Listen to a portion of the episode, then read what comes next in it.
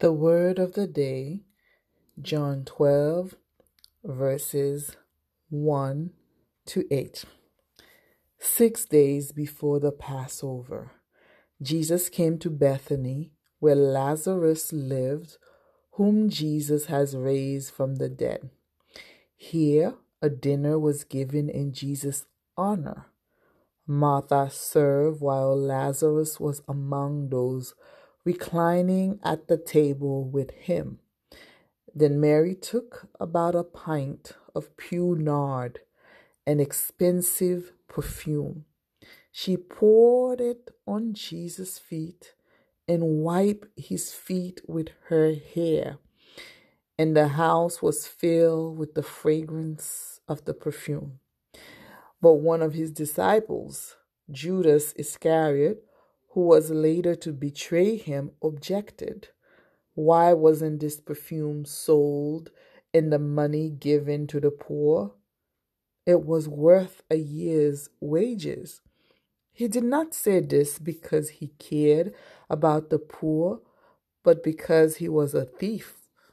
As keeper of the money bag, he used to help himself to what was put into it. Leave her alone, Jesus replied. It was intended that she should save this perfume for the day of my burial. You will always have the poor among you, but you will not always have me. This is the podcast that brings the words of encouragement to all my brothers and all my sisters anywhere, everywhere, at any time.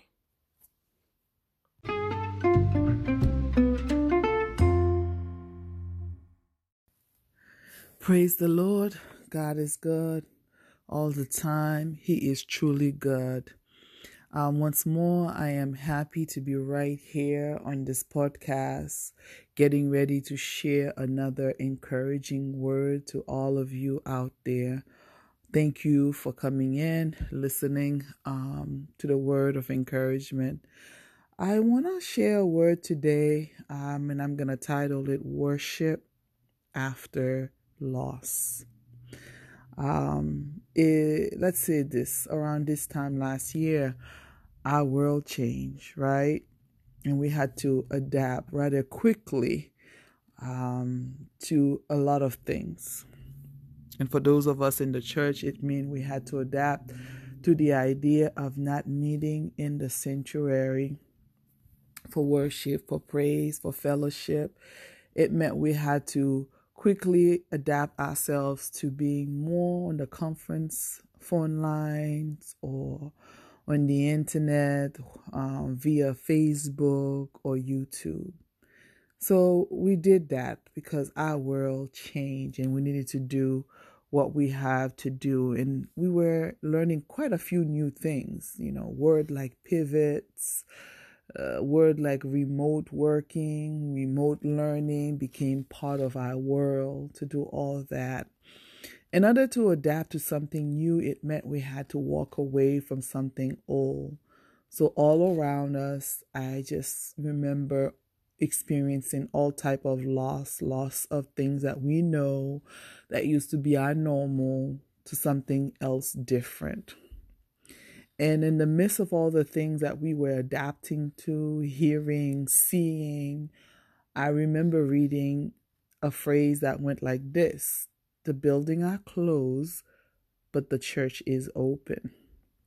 Which reminded myself, and I believe all who heard it, especially the world at large, was reminding the world that the buildings are not the church. We gather in the buildings in the sanctuary to worship the Lord, but that is not who the Lord identify as the church. We, the body are the church. We, the people, are the church. And that not only we were letting them know that the building was not the church, that we are the church, but also I believe it was also an invitation to allow them to become, um, that they too, should they accept, can become the church as well.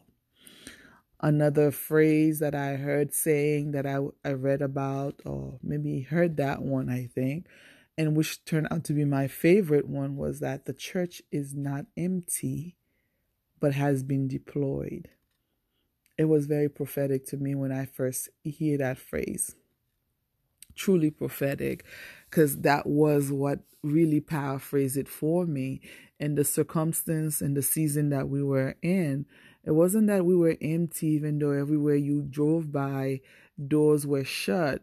We were not empty. The church is not empty. We have been deployed. And you can see it all around us. I witness, you know, the church deploying, um, working out in a different field. I look up the word deployed and I find out that it means move into position, or better yet, bring into effective position. So, another word, as I said, this was very prophetic to me.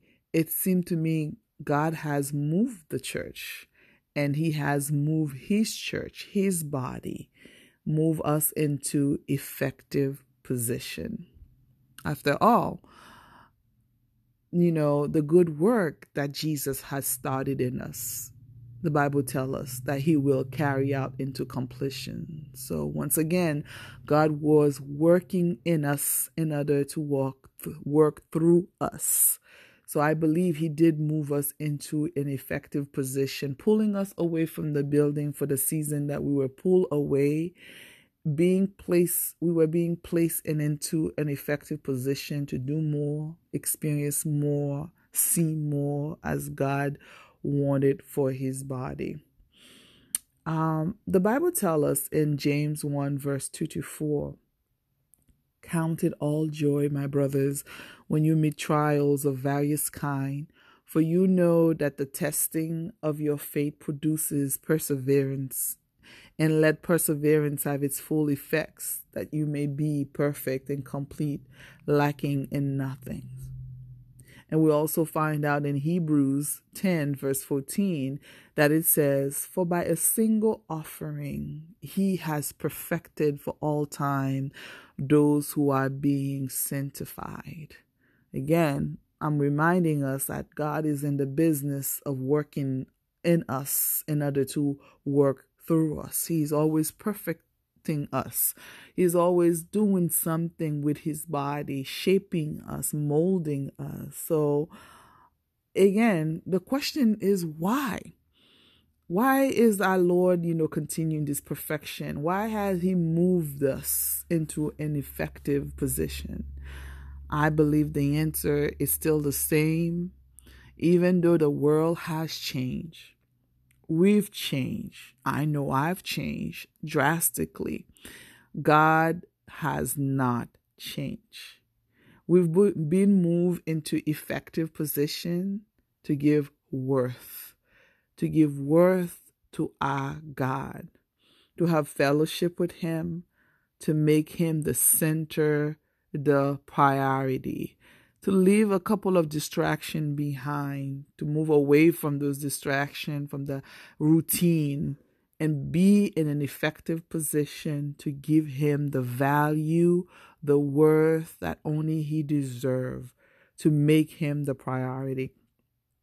And that is what the Bible is required of us as the body, the church of God. Isaiah 43 let us know in verse 21 the people whom I form for myself, that they may have declare my praise. We are here to declare God praise, to be in fellowship with Him and giving Him praise.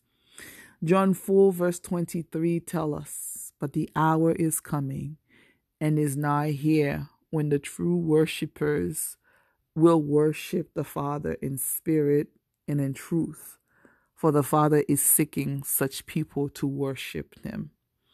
We are a special breed of people who are worshippers in spirit and in truth, and God is seeking us. So much so that the hour that was supposed to come and is nigh here for us to offer that true worship to Him. Now, I'm not talking about songs, although they are lovely and sound beautiful, I'm not just talking about psalm, songs and reading of psalms. I am talking about putting God where he belongs, up, giving him this, be making him the center, making him the priority, giving him the worth that he alone deserves. Psalm 95, verse 6 also remind us that God called us to worship him. Oh, come, let us worship and bow down. Let us kneel before the Lord our Maker. We kneel down, we take the position of the kneeling to offer worth, reverence to the one who is higher, right? Psalm 66 verse 4 remind us all the earth worship you and sing praises to you all the earth give you worth o god and sing praises to you so, worships and singing praises are not the same. We are offering reverence. We are saying, Lord, you are worth more. You are the priority, and we sing the praises of what you have done and accomplished. The verse, the Psalm 66, verse 4 continue to say, They sing praises to your name. So now the question is, since you said, Naomi, that this title of this um, segment is worship after loss. So now the question is how do you get to that position, that posture, that comportment of worship where we are giving God, where we are giving Jesus worth, where we are giving value to Jesus, where we are prioritizing, you know, we're giving God worth, we're making Him the priority. I mean, it's hard because we're in a season now where we've seen so, so much. We've heard things that we didn't need to hear, and we've lost so much.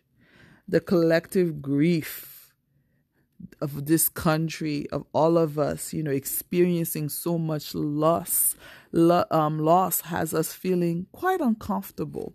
It's a feeling that I believe for the most part, we're walking around in tune to like something is not the same. It's not right. A sense of a loss of normalcy. Thing will not be the same and ever be the same.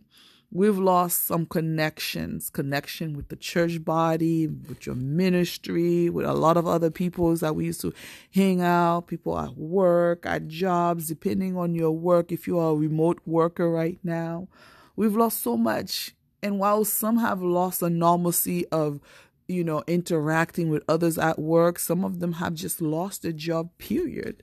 Loss, you know, job, loss of businesses, door has been shut down. We are reeling from all these facts, all this experience of losses. Relationship has been lost security, those who've lost their money, sense of income, all that has been lost. And let's not forget forget those who've lost loved ones, including myself, who've lost my mother, all within at the beginning of this year.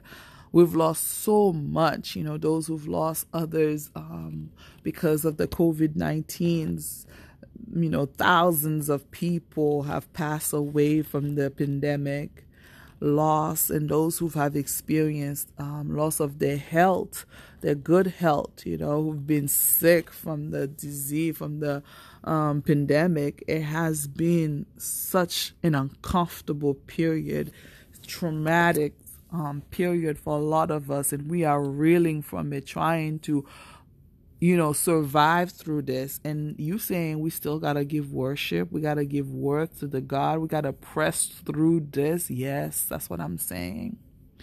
After so much loss the past two years, we still have to worship our God completely, not partially, but we fully got to be fully engaged, pressing forward, giving God the worth, the priority that He deserves.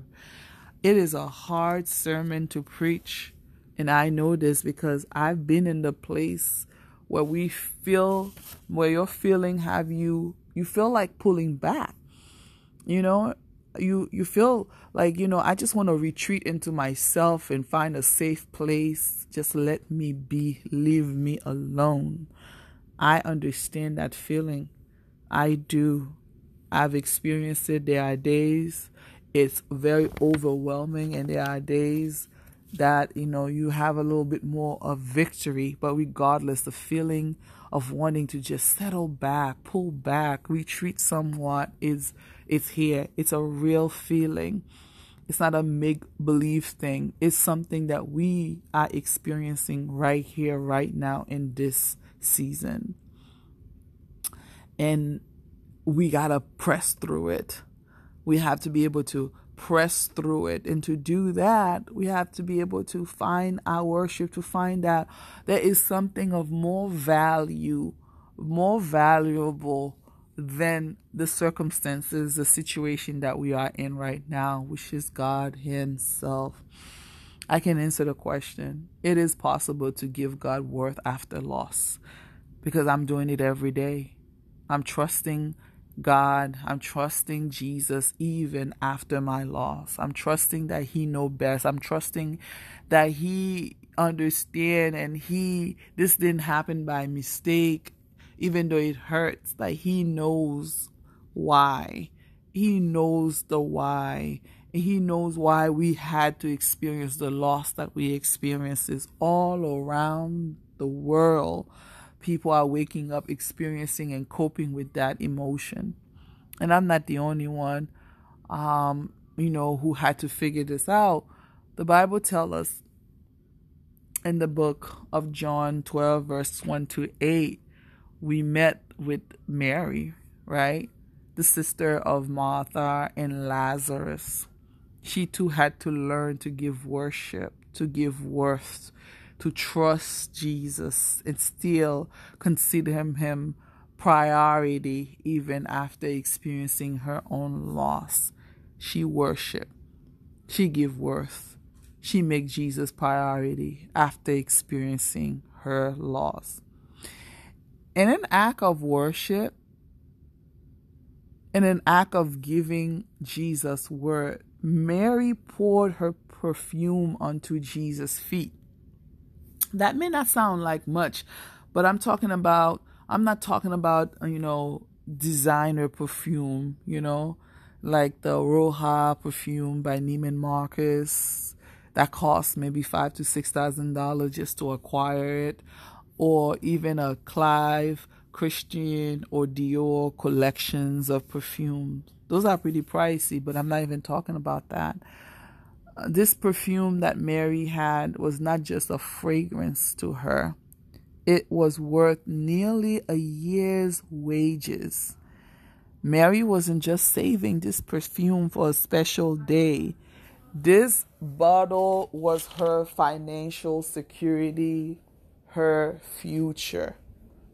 To put Mary's situations in today's term, a U.S worker typically earn about $94,700 per year.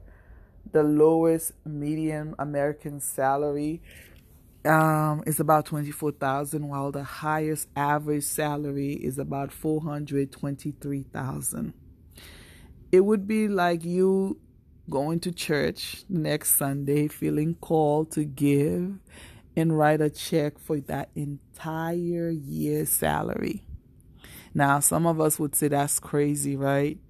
Yet, that is exactly what is required sometimes to give God true worship, to give God worth, to prioritize Him, giving Him value above everything else, to make a sacrifice that's what it took Mary. This is the picture I'm trying to get in your head. It wasn't just a fragrance for her. This had value. This perfume was worth a year wage in her time. It meant something precious to her and she offered it, she sacrificed it, she poured it out at Jesus' feet. Mary gave, she gave radically completely. She gave with such extravagance, mind you, that even the other disciples told her she's giving too much. You know, when we read in the text, it says, you know, Judas says, You've given too much. This could have been used. You just poured that at Jesus' feet. We could have used it to help the poor. it made me pause there for a minute. I'm asking myself, am I giving much? You know, am I giving much? Are you giving much?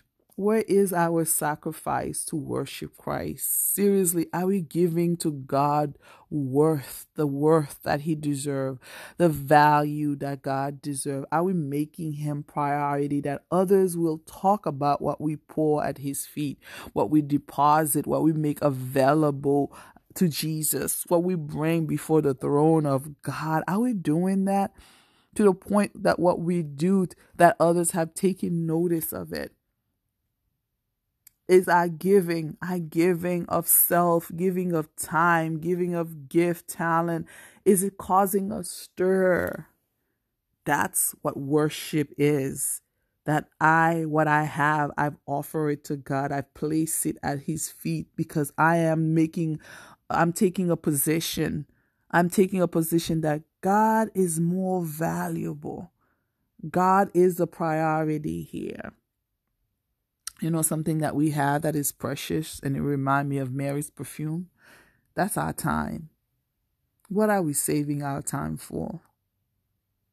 Will we pour more of our time at Jesus' feet?